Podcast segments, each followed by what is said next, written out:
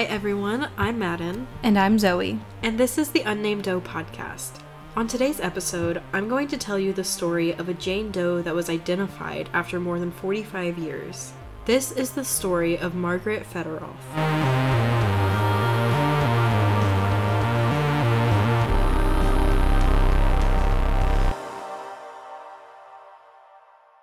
On September 12th, 1976, at 10:20 a.m., a motorist was passing through the Woodlawn section of Baltimore, Maryland. As the motorist passed the 5600 block of Dogwood Road, near the back gate of Lorraine Park Cemetery, they discovered the body of a young woman just 18 feet from the gates to the cemetery. Was she inside the cemetery or outside the cemetery gates? I think she was outside of the cemetery gates. Okay. Now retired Lieutenant Rick Heaps of the Baltimore County Police Department was the first person to arrive on the scene. He recalled arriving to the crime scene. Quote, When we arrived on the scene, we found the woman wrapped in a sheet. Her hands were tied behind her back in perfect knots with some type of medical bandage. End quote. Hmm, I don't like that. I'm not sure what he means by perfect knots, but I assume I don't know. I don't know what I assume. It could be like perfectly symmetrical bows or. Well, we'll see square knots used later in the case, so I wonder if he meant square knots. That makes sense. The victim had been bound and violently sexually assaulted before her murder. Do we know how long she had been there before being found?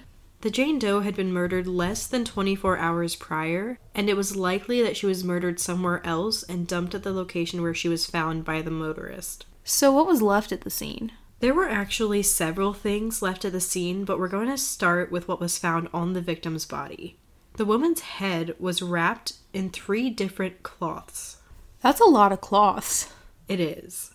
The first cloth was a yellow bag that was originally a 25 pound sack of lawn seed. Printed on the sack was, quote, Farm Bureau Association grass seed, Lexington, Mass. End quote. That seems like a good lead. That sounds like something that only farmers could get potentially, and from the Farm Bureau Association specifically, and we have a town and a location. Police also thought that this was a good lead, and they were able to dig up a lot of information about the grass seed sack. The bag was manufactured at the Bemis Bag Company located in Buffalo, New York, and it was only sold in five Massachusetts locations. Only five locations? Yes. Wow, yeah, that's not a lot. The five locations that the bags were sold at were 158 Lexington Street in Waltham, Stafford Street in Rochdale, 307 Western Ave in Lowell, 3 Hollis Street in South Weymouth, and East Deerfield Front Yards in Greenfield. And all of those were in Massachusetts. Additionally, the bag was discontinued in 1974, two years before the Jane Doe was murdered. This seems like a really solid lead to have right off the bat. Yeah, So that's the first cloth. What about the other cloths? The second cloth wrapped around Jane Doe's head was a dark blue and white bandana with a paisley print. And the third cloth was another bandana, except this one was orange and white. And really disturbingly, this bandana had holes cut in it for the eyes and nose. Ew, that's weird. Mm-hmm. So this was the one that was closest to her skin or the outside layer? That's what I'm not sure. My source is listed as the third cloth, but I don't know if that means it's third on the outside or if it's closest to her face. I just find it kind of weird that one of the cloths and only one of them had eye holes cut in it when the other two were still on her head. So how do you see through the eye holes if you've got two other cloths on your head? Yeah, it's really strange. Is it a unique MO? I don't know. Okay. Weird. Disturbing. Very. Gross. Yes. All three of these cloths were found tied behind the victim's neck in a square knot. And a square knot, in case you don't know, is also called a reef knot, and it is a relatively simple knot used by a lot of people because it's easy to learn and it's a really strong knot, and I think it's the first one that Boy Scouts learn. That's exactly right. Zoe, I've sent you pictures of the cloths found around the victim's head so that you can take a look for yourself. Can you describe them to us? Or since I gave us a pretty brief description, you can just tell the listeners anything that strikes you about the photos. The Farm Bureau one has a lot more information on it than I thought it was going to have. It looks like it was a 25 pound sack of lawn seed, I guess. So that's a big sack. And it was just wrapped around her head. Weird. I Oh. nodded. Listeners, I nodded. And you can't see that. It was wrapped around her head. It's very disturbing seeing the eye holes. Yes, it is. I'm just I'm gonna go past that. It's kinda- really creepy. it's disturbing, and they're bigger than they should be. They're also like closer together. So these bandanas are really distinct. Were police able to get any leads based off the seed sack besides what you already told me, or anything from the bandanas? Yes. The information from the grass seed sack led police to theorize that the Jane Doe or her murderer may have been from, spent time in, or had friends or family in Massachusetts. Okay, so they think she m- could have been from, had family in, somehow connected to Massachusetts, but she was found in Maryland, right? Yes, but also they theorized that maybe her murderer was from Massachusetts. That is still a really long ways away. It Maryland is a couple states in between, which I get that it's in like the New England area and those states are small, but that's still several states. Yes. But you are right in saying that it's far. And I, I did say they're suspecting maybe the murderer could be from Massachusetts, but at this point they really think that Jane Doe is also from Massachusetts. That's really interesting. That's a really far way to go to dispose of a body. Speaking of her body, was there anything else found on her body? The Jane Doe was found wearing a white or beige pullover short sleeve top, beige and yellow Levi's corduroy pants, a white bra, striped brown, gray, and beige knee socks, and a light brown leather shoe with a soft rubber composition sole and twine used as laces was also found near her. And just a singular shoe. Yes, just the one. From what I can tell, all of the clothes were found on her body, but the shoe was found off of her body nearby. She was also wearing a rawhide string necklace with a small round turquoise blue bead attached. I've given you a picture of the socks, which were the only articles of clothing pictured on the Doe Network, and I've also given you pictures of the shoe found at the scene and the necklace Jane Doe was wearing. So the socks are those big, thick stripe patterns, and you said it was a bunch of different colors. And it's only black and white photo, but I can tell that there's a lot of distinct layers. And the shoe, it looks like a jazz dance shoe, but it's got laces, which makes it not a dance shoe. But it's still that kind of dancer style flat shoe type thing. And the laces are weird because it's like the twine laces. And the necklace, that's definitely not what I was expecting when you were describing that. It is just a it's the rawhide, but it looks like a little leather strap with just a small turquoise bead on it. It looks like those beads that you make friendship bracelets with, but turquoise. So that's not exactly what I was expecting when you said that, but it's very simple. Like when I hear turquoise, I think something elaborate and grand, but this is very simple and understated. Yeah, I think you did really good. Was there anything else at the scene besides clothing and the cloths you mentioned earlier? Yes, there was. Police located two keys in Jane Doe's right front pocket. Both keys were found on a safety pin. Was there anything unique about the keys? That's insane. Like, were they able to match it to any doors or find out where it was made? Anything like that? Yeah, so investigators were able to determine that one of the keys had been manufactured in Fitchburg, Massachusetts, and it had DB09212 stamped on it. Additionally, investigators determined that one of the keys was likely used for a night latch, and one appeared to be a house key. What's a night latch? I googled that. It's like an extra lock, kind of like a deadbolt. Oh, okay, okay, okay. Gotcha, gotcha. I've just never heard it referred to as a night latch. But okay, I got it now. From what I could tell, I could totally be wrong, but that's that's what it looked like. Okay, that makes sense. Yeah. Overall, there was a lot of physical evidence left behind at the scene, and investigators were able to glean a lot of information about this Jane Doe. But they were able to learn even more once they completed an autopsy. As I told you earlier, it was determined that Jane Doe had been dead for around 24 hours or less before being dumped near the cemetery. Because the time of death was so soon before her discovery, she still had a recognizable face. I want to pause and give a quick warning here because her postmortem photos are out there and you may see them if you dig deep into this case, so be cautious while Googling. After the autopsy, it was revealed that her cause of death was homicide by strangulation. Jane Doe was determined to be 15 to 30 years old. Whoa. That's a huge age range. That is a huge age range. Especially for somebody that is recognizable, that is a huge age range. mm-hmm. We've talked a lot about age estimations, and we've talked about how they're really tricky in skeletal remains because you don't have everything available to you. But this is crazy. if it was like 20 to 40, there's a lot of development that happens between 15 and 20. Like that, that's weird to me. They also weren't able to determine her race. They thought she was possibly white or Hispanic. She had a dark olive complexion, but they weren't able to pin down any sort of ancestry. Okay, I can kind of understand that.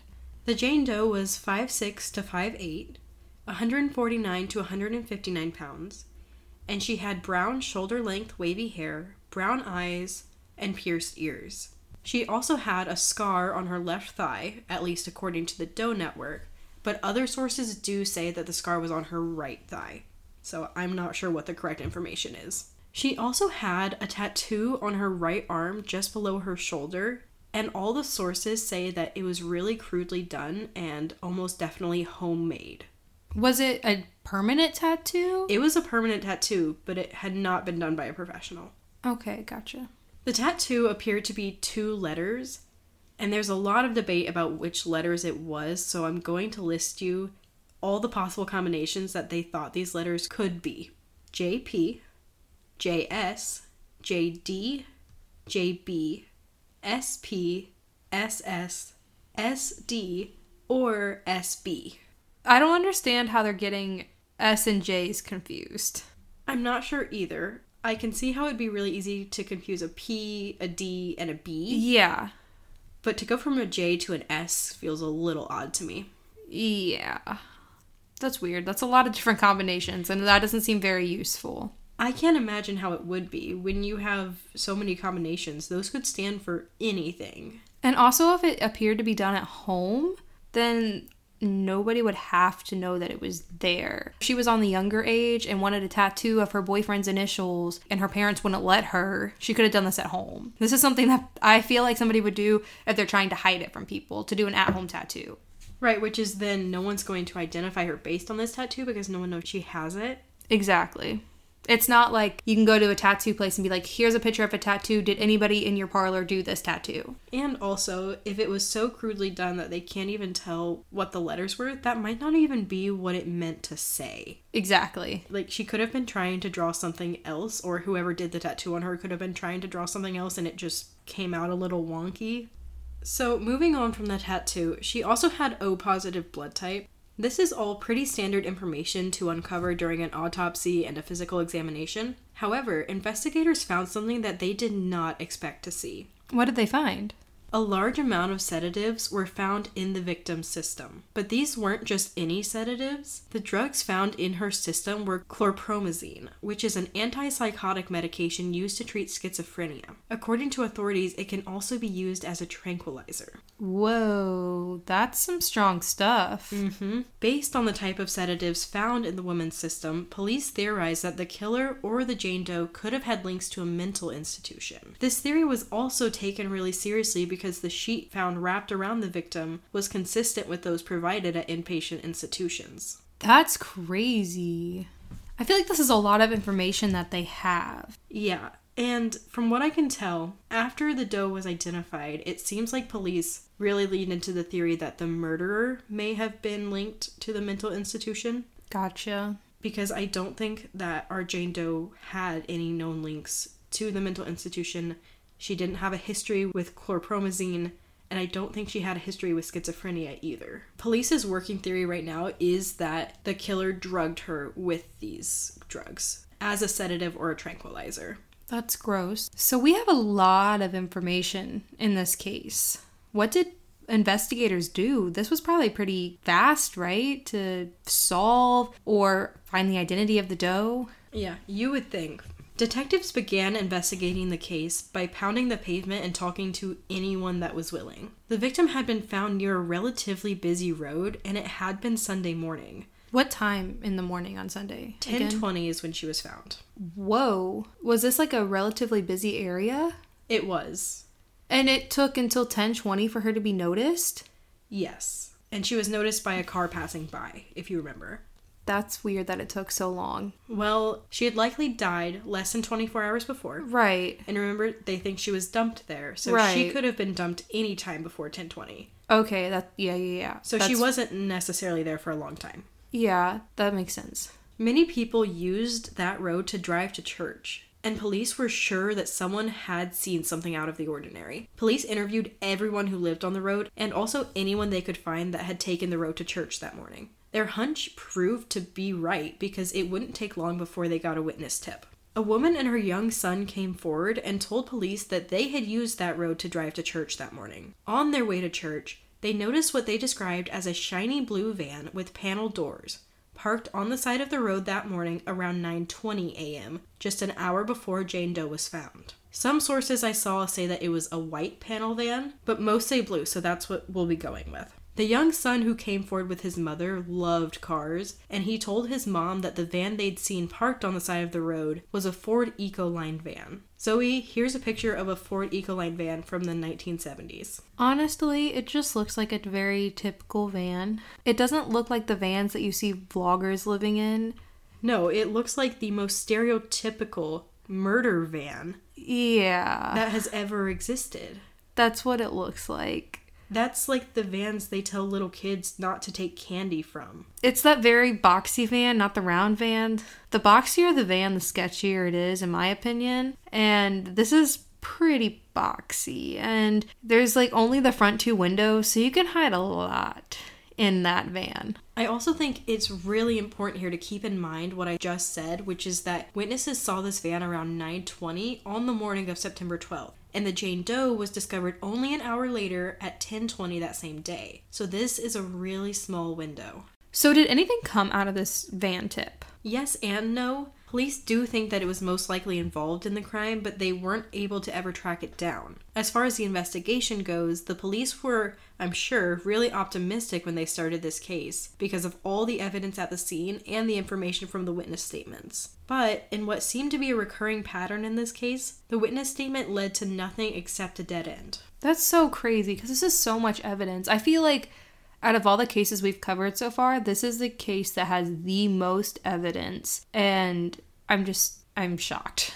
Yeah, but every piece of evidence is leading them nowhere. It's crazy. Eventually, the woman was nicknamed the Woodlawn Jane Doe after the county where she was originally found. Police were following up on any and all cases that seemed even a little similar, including ones from states as far away as Illinois and California. Wow, they were looking all over the country. They were really trying to figure out what happened here. They were fighting hard for this case and they just kept hitting wall after wall. Did they ever think that this was something to do with organized crime or anything like that? Not that I know of. It's possible, but I didn't see that tossed out anywhere.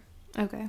After this, like I said, the investigation came to a standstill. Police attempted to locate the identity of the woman using dental records, fingerprints, and DNA, but they got no matches. People hadn't forgotten about the woman, there was just no new information as the years continued to pass, and there were no new breaks in the case. Unfortunately, that's what happens a lot of times in these unidentified cases, and it's so frustrating and it's it's horrible. Yeah, it is. This case would sit stagnant and unmoving until 2006. This was when the next big push to solve this case happened. What happened in 2006? In 2006, detectives requested that more evidence in the Woodlawn Jane Doe case be tested. They sent a sample away for testing, and they were actually able to detect semen. Wait, what? Yes, they were able to detect semen, which I don't think they knew they had before this year, before 2006. That's huge news. That's huge evidence. Yes, it is. Because even if you don't know who Jane Doe is, you could possibly get to her murderer. And if you can get to the murderer, that's one step closer to possibly finding the identity. Unfortunately, there weren't any matches to the sample, and they also weren't able to get DNA out of it. 2006 was also when NCMEC offered their assistance to the police to help spread the word about her case. So, did they think that she was on the younger end of the age range? I know we talked about her being 15 to 30, but if NCMEC was trying to reach out and offer their assistance, was it believed that she was under 18 or 21? Most likely, I don't really think many people thought she was on the older range, but they couldn't rule it out. Okay, gotcha. NCMEC would end up doing updated forensic art for the Woodlawn Jane Doe in 2016, but for now it seems like they're just helping with tips and evidence, not facial reconstructions for the case quite yet. So NCMEC is helping with the investigation, but not with facial reconstructions yet. I think that's important to bring up because NCMEC doesn't just do facial reconstructions, they do a lot more. Mm-hmm. I feel like when we've talked about them, we just highlight the facial reconstructions, but they do a lot more too. They do. They are literally the posters of missing children that you see in Walmart. And they help with testing, they help spreading publicity, they do a lot of things. They really do. They also take care of the families of missing people and try to help them cope with everything that's happening. right. They're a really great organization. Yes. There are several reconstructions done of this Jane Doe that weren't related to NCMEC. And they were done by an artist named Ken Lang. I have these for you to look at, and there are quite a few images. So these reconstructions and artwork, they all look very different. The eyebrows are different in every single one of them. The hairstyle is different in every single one of them. The nose is different in every single one of them. The lips look pretty similar, like average size to maybe a little larger than normal lips. She has a widow's peak in every single reconstruction. And that was something that was noted by investigators was that there was a widow's peak present. but there's no consistency. There's just dark hair, dark eyes. That's about it. There's no consistency. Yeah.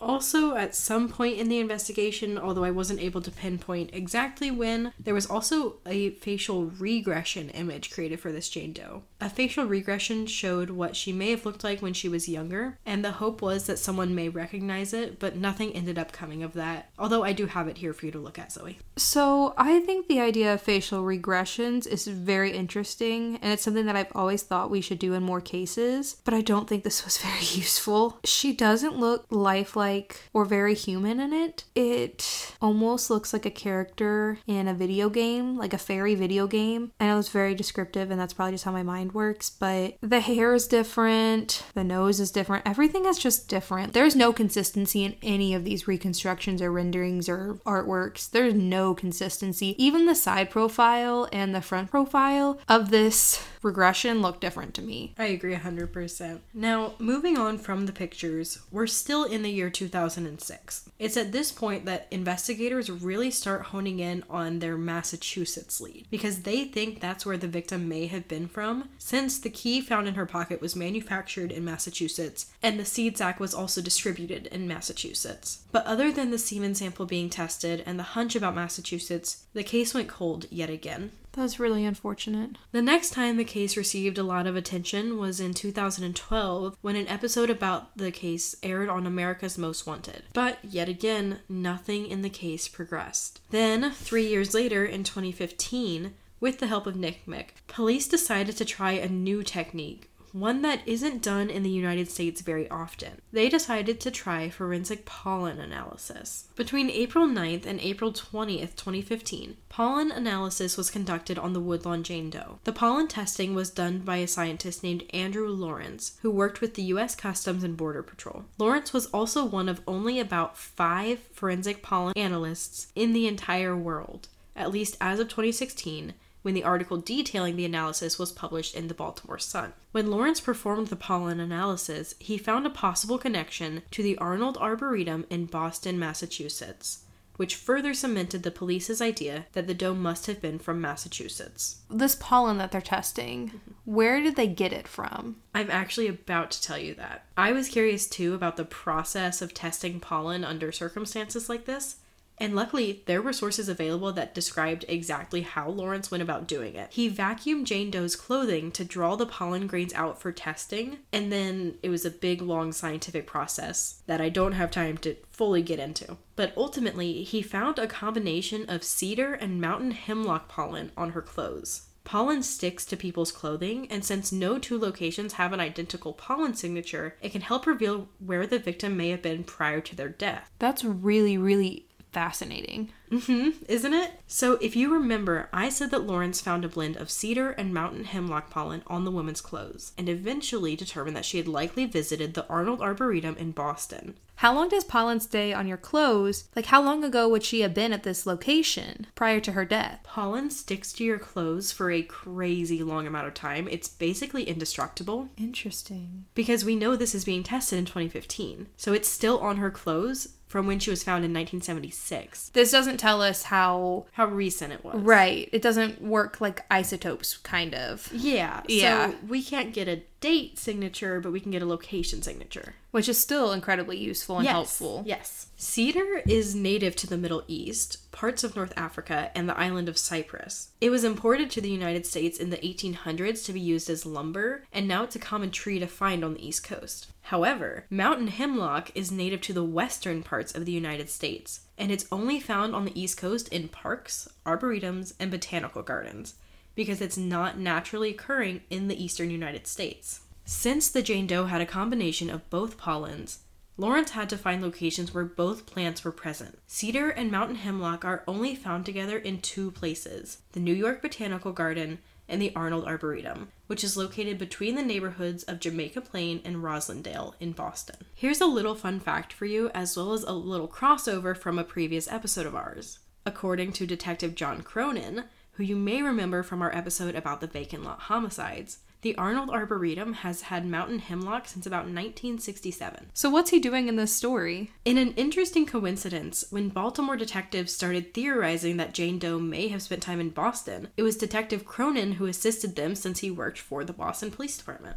Out here doing the work for the unidentified. He really is. Both Cronin and Jacoby, who was the cold case homicide detective working the Woodlawn Jane Doe case, visited the Arnold Arboretum together to interview the curator and the employees to see if they might have had any memories that could be useful. But again, detectives came up empty handed. Police also searched through so many yearbooks from Boston looking for anyone who had gone missing or resembled the Jane Doe, but they were unsuccessful there as well. This might be where their search into forensic pollen analysis ended, but it was where mine had just begun. I went down such a rabbit hole to learn everything I possibly could about forensic pollen analysis, and now I'm going to share it with you. Forensic pollen analysis is also known as forensic palynology. It's a subdiscipline of palynology, which is the study of pollen grains, spores, fungi, and way more stuff that we don't have time to get into today. But somebody does that work because it couldn't be me. Yeah. Well, apparently only five people in the world do that work. but I digress. Forensic palynology isn't widely used in the United States, but it can be really useful. It was pioneered in Austria in the 1950s, and it's used routinely in places like the United Kingdom, Australia, and New Zealand. Here's how it works. Like I told you earlier, every single place has a different pollen signature. This produces a different combination of pollen spores that cling to a person or their clothing. This unique combination of pollen can then indicate where a person or object has spent time. It can also be an indication of a crime timeline because it can show what season the pollen was picked up during since plants only bloom during specific parts of the year. New Zealand, which has a very high demand for forensic palynology, has used pollen as evidence in a huge variety of crimes, from the very non-violent to the very violent. Pollen analysis has also been used to analyze victims found in Bosnian mass graves. It's been used to locate a crime scene and to differentiate between primary and secondary crime scenes, and so much more. So, if this is used in a lot of places that are very similar culturally to the United States, why aren't we using it here more? I'm not sure about that. I think it probably just hasn't caught on, and because there's such a lack of forensic palynologists, it probably isn't the most feasible testing to do every time.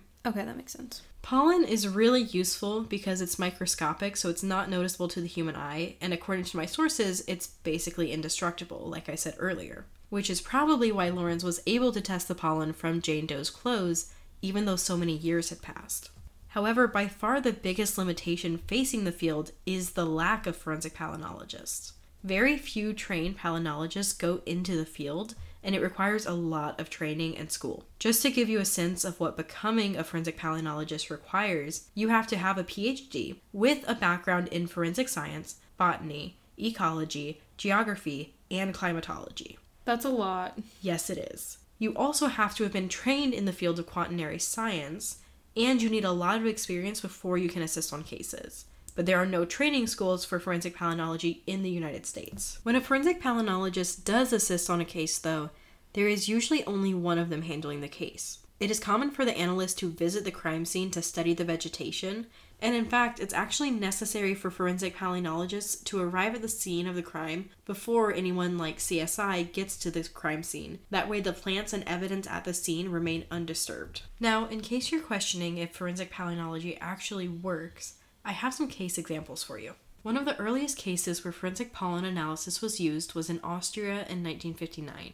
A man was missing, and although he had never been recovered, he was presumed to have been murdered. There was a suspect in the case, and police arrested him. But without a body or a confession, they didn't have much of a case against him. But they did have enough circumstantial evidence to search through his belongings. In the man's belongings, they found a pair of muddy boots. Mud was taken from the boots and analyzed, and spruce, willow, and alder pollen was found, as well as fossilized hickory pollen grains, which went extinct a really long time ago. There was only one area nearby that had that exact combination of living and fossilized plants. When the police presented this information to the suspect, he confessed to everything and led the police to the body, which was within the region that the pollen had indicated. The last case example I'm going to share with you is actually a case from Boston, Massachusetts. I'm going to stop here and give you all a content warning. The case I'm about to discuss involves the death of a child. No graphic details are discussed, but it could still be triggering. And if this is the case, I recommend skipping this part and rejoining us later in the episode. If you'd still like to listen, but you want to skip this section, you can jump to about 34 minutes and 15 seconds to rejoin us. With that said, let's get into the case. On June 25, 2015, a child's body was found in a plastic bag on the shore of Deer Island in Boston Harbor in Boston, Massachusetts. A woman had been walking her dog when it stopped to sniff the bags, and that was when she discovered the remains. The child was determined to be a little girl, and she was nicknamed Deer Island Jane Doe, or also Baby Doe. It was clear that the child had been murdered, although an autopsy couldn't confirm an exact cause of death. Baby Doe's case immediately garnered national attention. At least she got publicity and people were caring about her. That's something we don't see in these cases very often. That's very true. NCMEC made a facial reconstruction and her case blew up nationwide. An estimated 56 million people viewed reports on the case, half of which were in the first week alone. But even with all of this publicity, no one came forward to claim the remains. Police tried everything possible, including pollen testing, that indicated that Baby Doe had spent time in Boston before her death. This was important at the time because she was found on an island, and police weren't sure if she had been placed there by a local or if her body had washed ashore from somewhere far away. Baby Doe was eventually identified as Bella Bond. Bella was two years old, on the cusp of turning three, when her body was discovered. Bella was eventually identified by a tip that was submitted to police. A neighbor who lived near Bella noticed that he hadn't seen her in a while, and he confronted Bella's mom, who was named Rochelle. Rochelle told him that Bella had been taken away by CPS, but this, of course, was not true. The neighbor informed his sister of his suspicions, and his sister ended up calling the police to report a tip. A search was executed at the Bonds' home in Dorchester, Massachusetts, and Rochelle and her boyfriend were both arrested and Bella was identified as the Deer Island Jane Doe or Baby Doe. I won't get into the whole trial process of these two horrible people, but it essentially turned into a massive mess of finger pointing and he said, she said. Both Rochelle and her boyfriend spent the entire trial pointing the finger at the other person and saying that the other person was responsible for Bella's death, not them. That doesn't help anybody if you just point the finger. No, and no one was denying that one of the two of them killed this little girl, but neither of them would own up to it and were just placing all of the blame on the other person. It's so disgusting. In the end, Rochelle Bond was charged with being an accessory after the fact, and that was because she took a plea deal. Mm. Michael McCarthy, Rochelle's boyfriend, was charged with murder in the second degree and was sentenced to life in prison with the possibility of parole. I'm sorry, with? I don't know how you get to be paroled if you are responsible for a crime like this, but yes, he has the possibility of parole. So even though the pollen testing may not have been what ultimately identified Bella, it was useful in determining where she might have been from, sort of like isotope testing. But anyway, to get back to the investigation of our Woodlawn Jane Doe, the pollen testing was in 2015, And now that the ball was rolling again on this case, it seemed to keep gaining momentum. In 2016, authorities announced a potential identity for the victim. They said that the Woodlawn Jane Doe may be a girl who went by the name Jasmine or Jazzy, that had immigrated from either Puerto Rico or Colombia with her family to Massachusetts. What? Where is this information coming from? This information is coming from a tip that police received back in 2015. Police went on to say that she may have lived on Forbes Street in Jamaica Plain, Boston, Massachusetts. This piece of information specifically made a lot of sense to them at the time. The Arnold Arboretum was right next to Jamaica Plain, and the tattoo on her arm may have said JP, which they thought could stand for Jamaica Plain. Those factors, with all of the other signs pointing to Massachusetts, made the police believe that this was a very strong lead. I can see where they're going with this. Additionally, the Doe may have had relatives by the name Blanca, Tito, and Santana, according to a NCMEC article published at the time. And she also may have attended a Catholic school in the area. Where in the world did they get that information from? I'm assuming still from the tip, but it seems really weirdly specific. Yeah, there's family members' names, where she went to school. I guess. It's one thing to have a tip about where the person might have lived, but to know that information and not have their name? Well, they thought she was named Jasmine or Jazzy. Oh, right, right, right. Now, all of this seemed really promising because it's a lot of information, but yet again, it didn't take long for the investigation to stall out. This time, it was because the police couldn't find any family that matched this description, so no one could confirm if this doe was who they were suspecting. Investigators worked with the Archdiocese of Boston over the holidays to get flyers into churches and hopefully jog someone's memory that might have recognized the reconstruction of Jane Doe. They also canvassed the entire Jamaica Plain neighborhood and handed out flyers everywhere they could. But again, they came up empty handed. That same year, in 2016, NCMEC published a new facial reconstruction that I mentioned earlier. And the reason they published this is because it was the 40 year anniversary of the doe being found. Zoe, I have it for you here. Okay. So this reconstruction looks a lot like the other ones. I feel like with the NCMEC renderings, we usually see more personality in the facial features, and that's not really here this time, which I guess is a good thing because that can be very misleading when looking at reconstructions. If you put a facial expression on somebody that their family or friends or someone who knew them doesn't recognize, so maybe that's why they made this choice. Her hair is all pulled to one side, which is interesting. Again, this looks very different than the other reconstructions you showed me. There just seems like there's a lot of variation in what she looks like, and really don't know why. She still has that dark complexion, the dark hair, dark eyebrows, dark eyes, but I just feel like nothing else really looks anywhere similar to the other ones we've talked about. Yeah, and we were talking a minute ago, and I actually pulled up the autopsy photo so we could look at it next to the reconstruction, and I don't think it looks anything like the autopsy photo. So I'm not exactly sure how they got to this reconstruction, but this would be the last reconstruction that was published in relation to this case. 2016 was also the year that police revealed the tip they'd received about the panel van being seen in the area. Oh, so they didn't know that back then. They only found that out in 2016. No, the police knew about it. They didn't reveal it to the public until 2016. Okay, gotcha. So I told you about it back in the timeline of when they knew, but 2016 is when we as the public found out. Okay. So in 2016, Baltimore County Police Corporal John Watcher said, quote, We believe that she was drugged into the woods, maybe from a van that had been seen in the area, end quote. And like I said, that was the first the public was hearing about this. It was also around this time that police were doing a big push to get tips. Detective Jacoby said, quote, We'll listen to anything, don't assume that we know, End quote. I'm really glad the detective made this point because a lot of people just assume that police have information and they don't give tips that would be very beneficial. It's kind of like the whole bystander effect. They assume somebody else told them or that they already know that. And I think detectives would rather you give the information if you have it. It's really awesome that he said that because anything can be important in an investigation.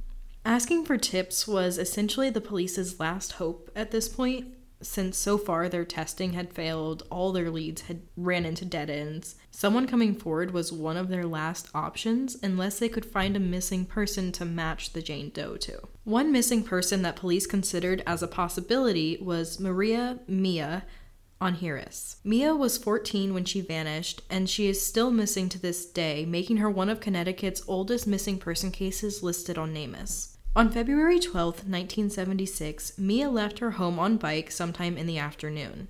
We know it was sometime after 2:30ish because Mia's father left for work at 2:25 and he saw her as he was leaving. She had a vocal lesson later that afternoon and then after vocal lessons she was supposed to babysit for a neighbor. Mia never showed up for either event.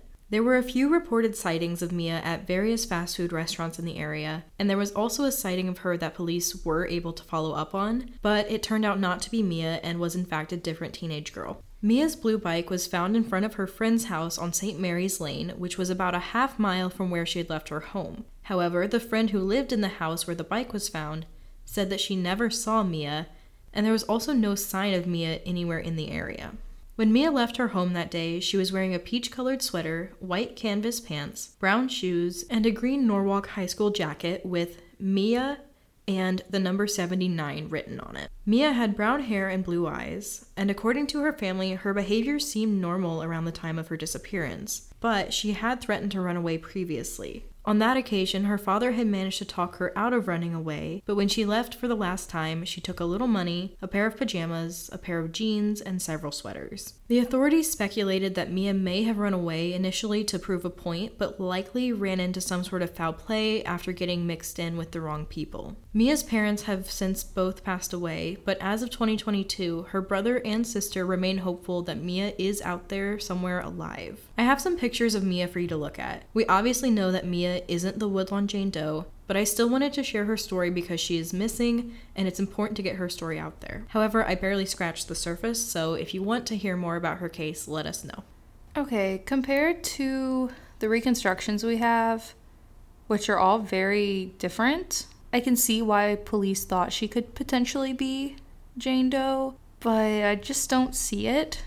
I mean, I've established that there's a lot of variation in the reconstructions, but Mia's nose is a lot different. Her eyes, ultimately, I could see why investigators thought Jane Doe could be Mia, but I just don't see it a whole lot. I think probably investigators were looking more at the circumstances of Mia's disappearance less than the physical resemblance because they don't really physically resemble each other except for dark hair and brown eyes. So that would be my best guess. Now, ultimately, like I said, we know that the Woodlawn Jane Doe was not Mia, nor was she Jasmine or Jazzy. In February 2021, NCMEC, along with Bode Technology, performed additional DNA testing on the remains. Bode was able to extract DNA from the remaining DNA evidence even though it was degraded, and then they sent the sample to Othram for genetic genealogy testing. Othram used genome sequencing to make a genealogical profile that was then returned to Bode Technology. Genealogists there worked to produce leads, which ultimately resulted in the successful identification of the Woodlawn Jane Doe. Her name was Margaret Fetterolf. She went missing in late summer of 1975, the year before she was murdered. She was just 16 at the time of her death. She disappeared a year before she was murdered? Mhm. Oh, God. And Zoe, I've got a few pictures for you. One of them is used a lot with her case. It's of her when she's older, I assume around the time she disappeared. And then I also gave you a couple pictures of when she was a younger kid, just because I think it's really important to see what she was like in life. The first thing that strikes me is that the reconstructions do not look anything like her. I see no resemblance. The most recent pictures, I'm assuming, and the one when she looks like she was maybe a preteen, those look similar. You can see her aging up in that one. The younger one is hard to see, but I can see the progression of how she aged. Her skin tone looks a lot paler than I was expecting based off of the physical description. Yeah, I think that's because they had a really hard time figuring out her ancestry. And I think they were leaning towards more that she might be Hispanic, so they were making her have a little bit of a darker skin tone. When I think here she has a lighter skin tone and may have been Caucasian. Yeah. I just really wanted you to look at these pictures because, especially looking at the pictures where she was a kid, it just brings humanity to the case and you can tell how young she really was. It reminds us that she's more than just a story we're telling, that she was a person. Yeah, I mean, she was 15 when she ran away, and she was 16 when she was brutally murdered. That's a kid. Yeah, it's heartbreaking. And it's really easy to forget that when we're telling these stories. And so it's good to see these pictures of her and be reminded that this was a child with a life and a family and dreams and hopes, and she did not deserve to have her life taken in the way that it was. Yeah. According to her family, Margaret was described as a quote habitual runaway, end quote. Because of this, it seems like police might not have taken her case nearly as seriously as they should have. According to the Grateful Doe, which is a subreddit dedicated to unidentified doe cases, the police in Margaret's case all but wrote off her disappearance and labeled her as nothing more than a troubled teen and a runaway. On that same Grateful Doe post, I read that according to Margaret's family, the police were planning on dropping Margaret's case completely once she turned 18. Wow. Of course, this is all from a Reddit community, and I couldn't find the specific source where they got this information, so take it with a grain of salt. But I wanted to tell you about it because this happens so often, and it's not fair to treat runaways cases as not important. Right. It's very unfortunate that this happens. So, the police were really focused on the fact that she was from Massachusetts. Was she actually from Massachusetts? In a somewhat surprising turn of events that seemed to fly in the face of literally all the evidence and theories police had thus far, Margaret was not from Massachusetts. Huh.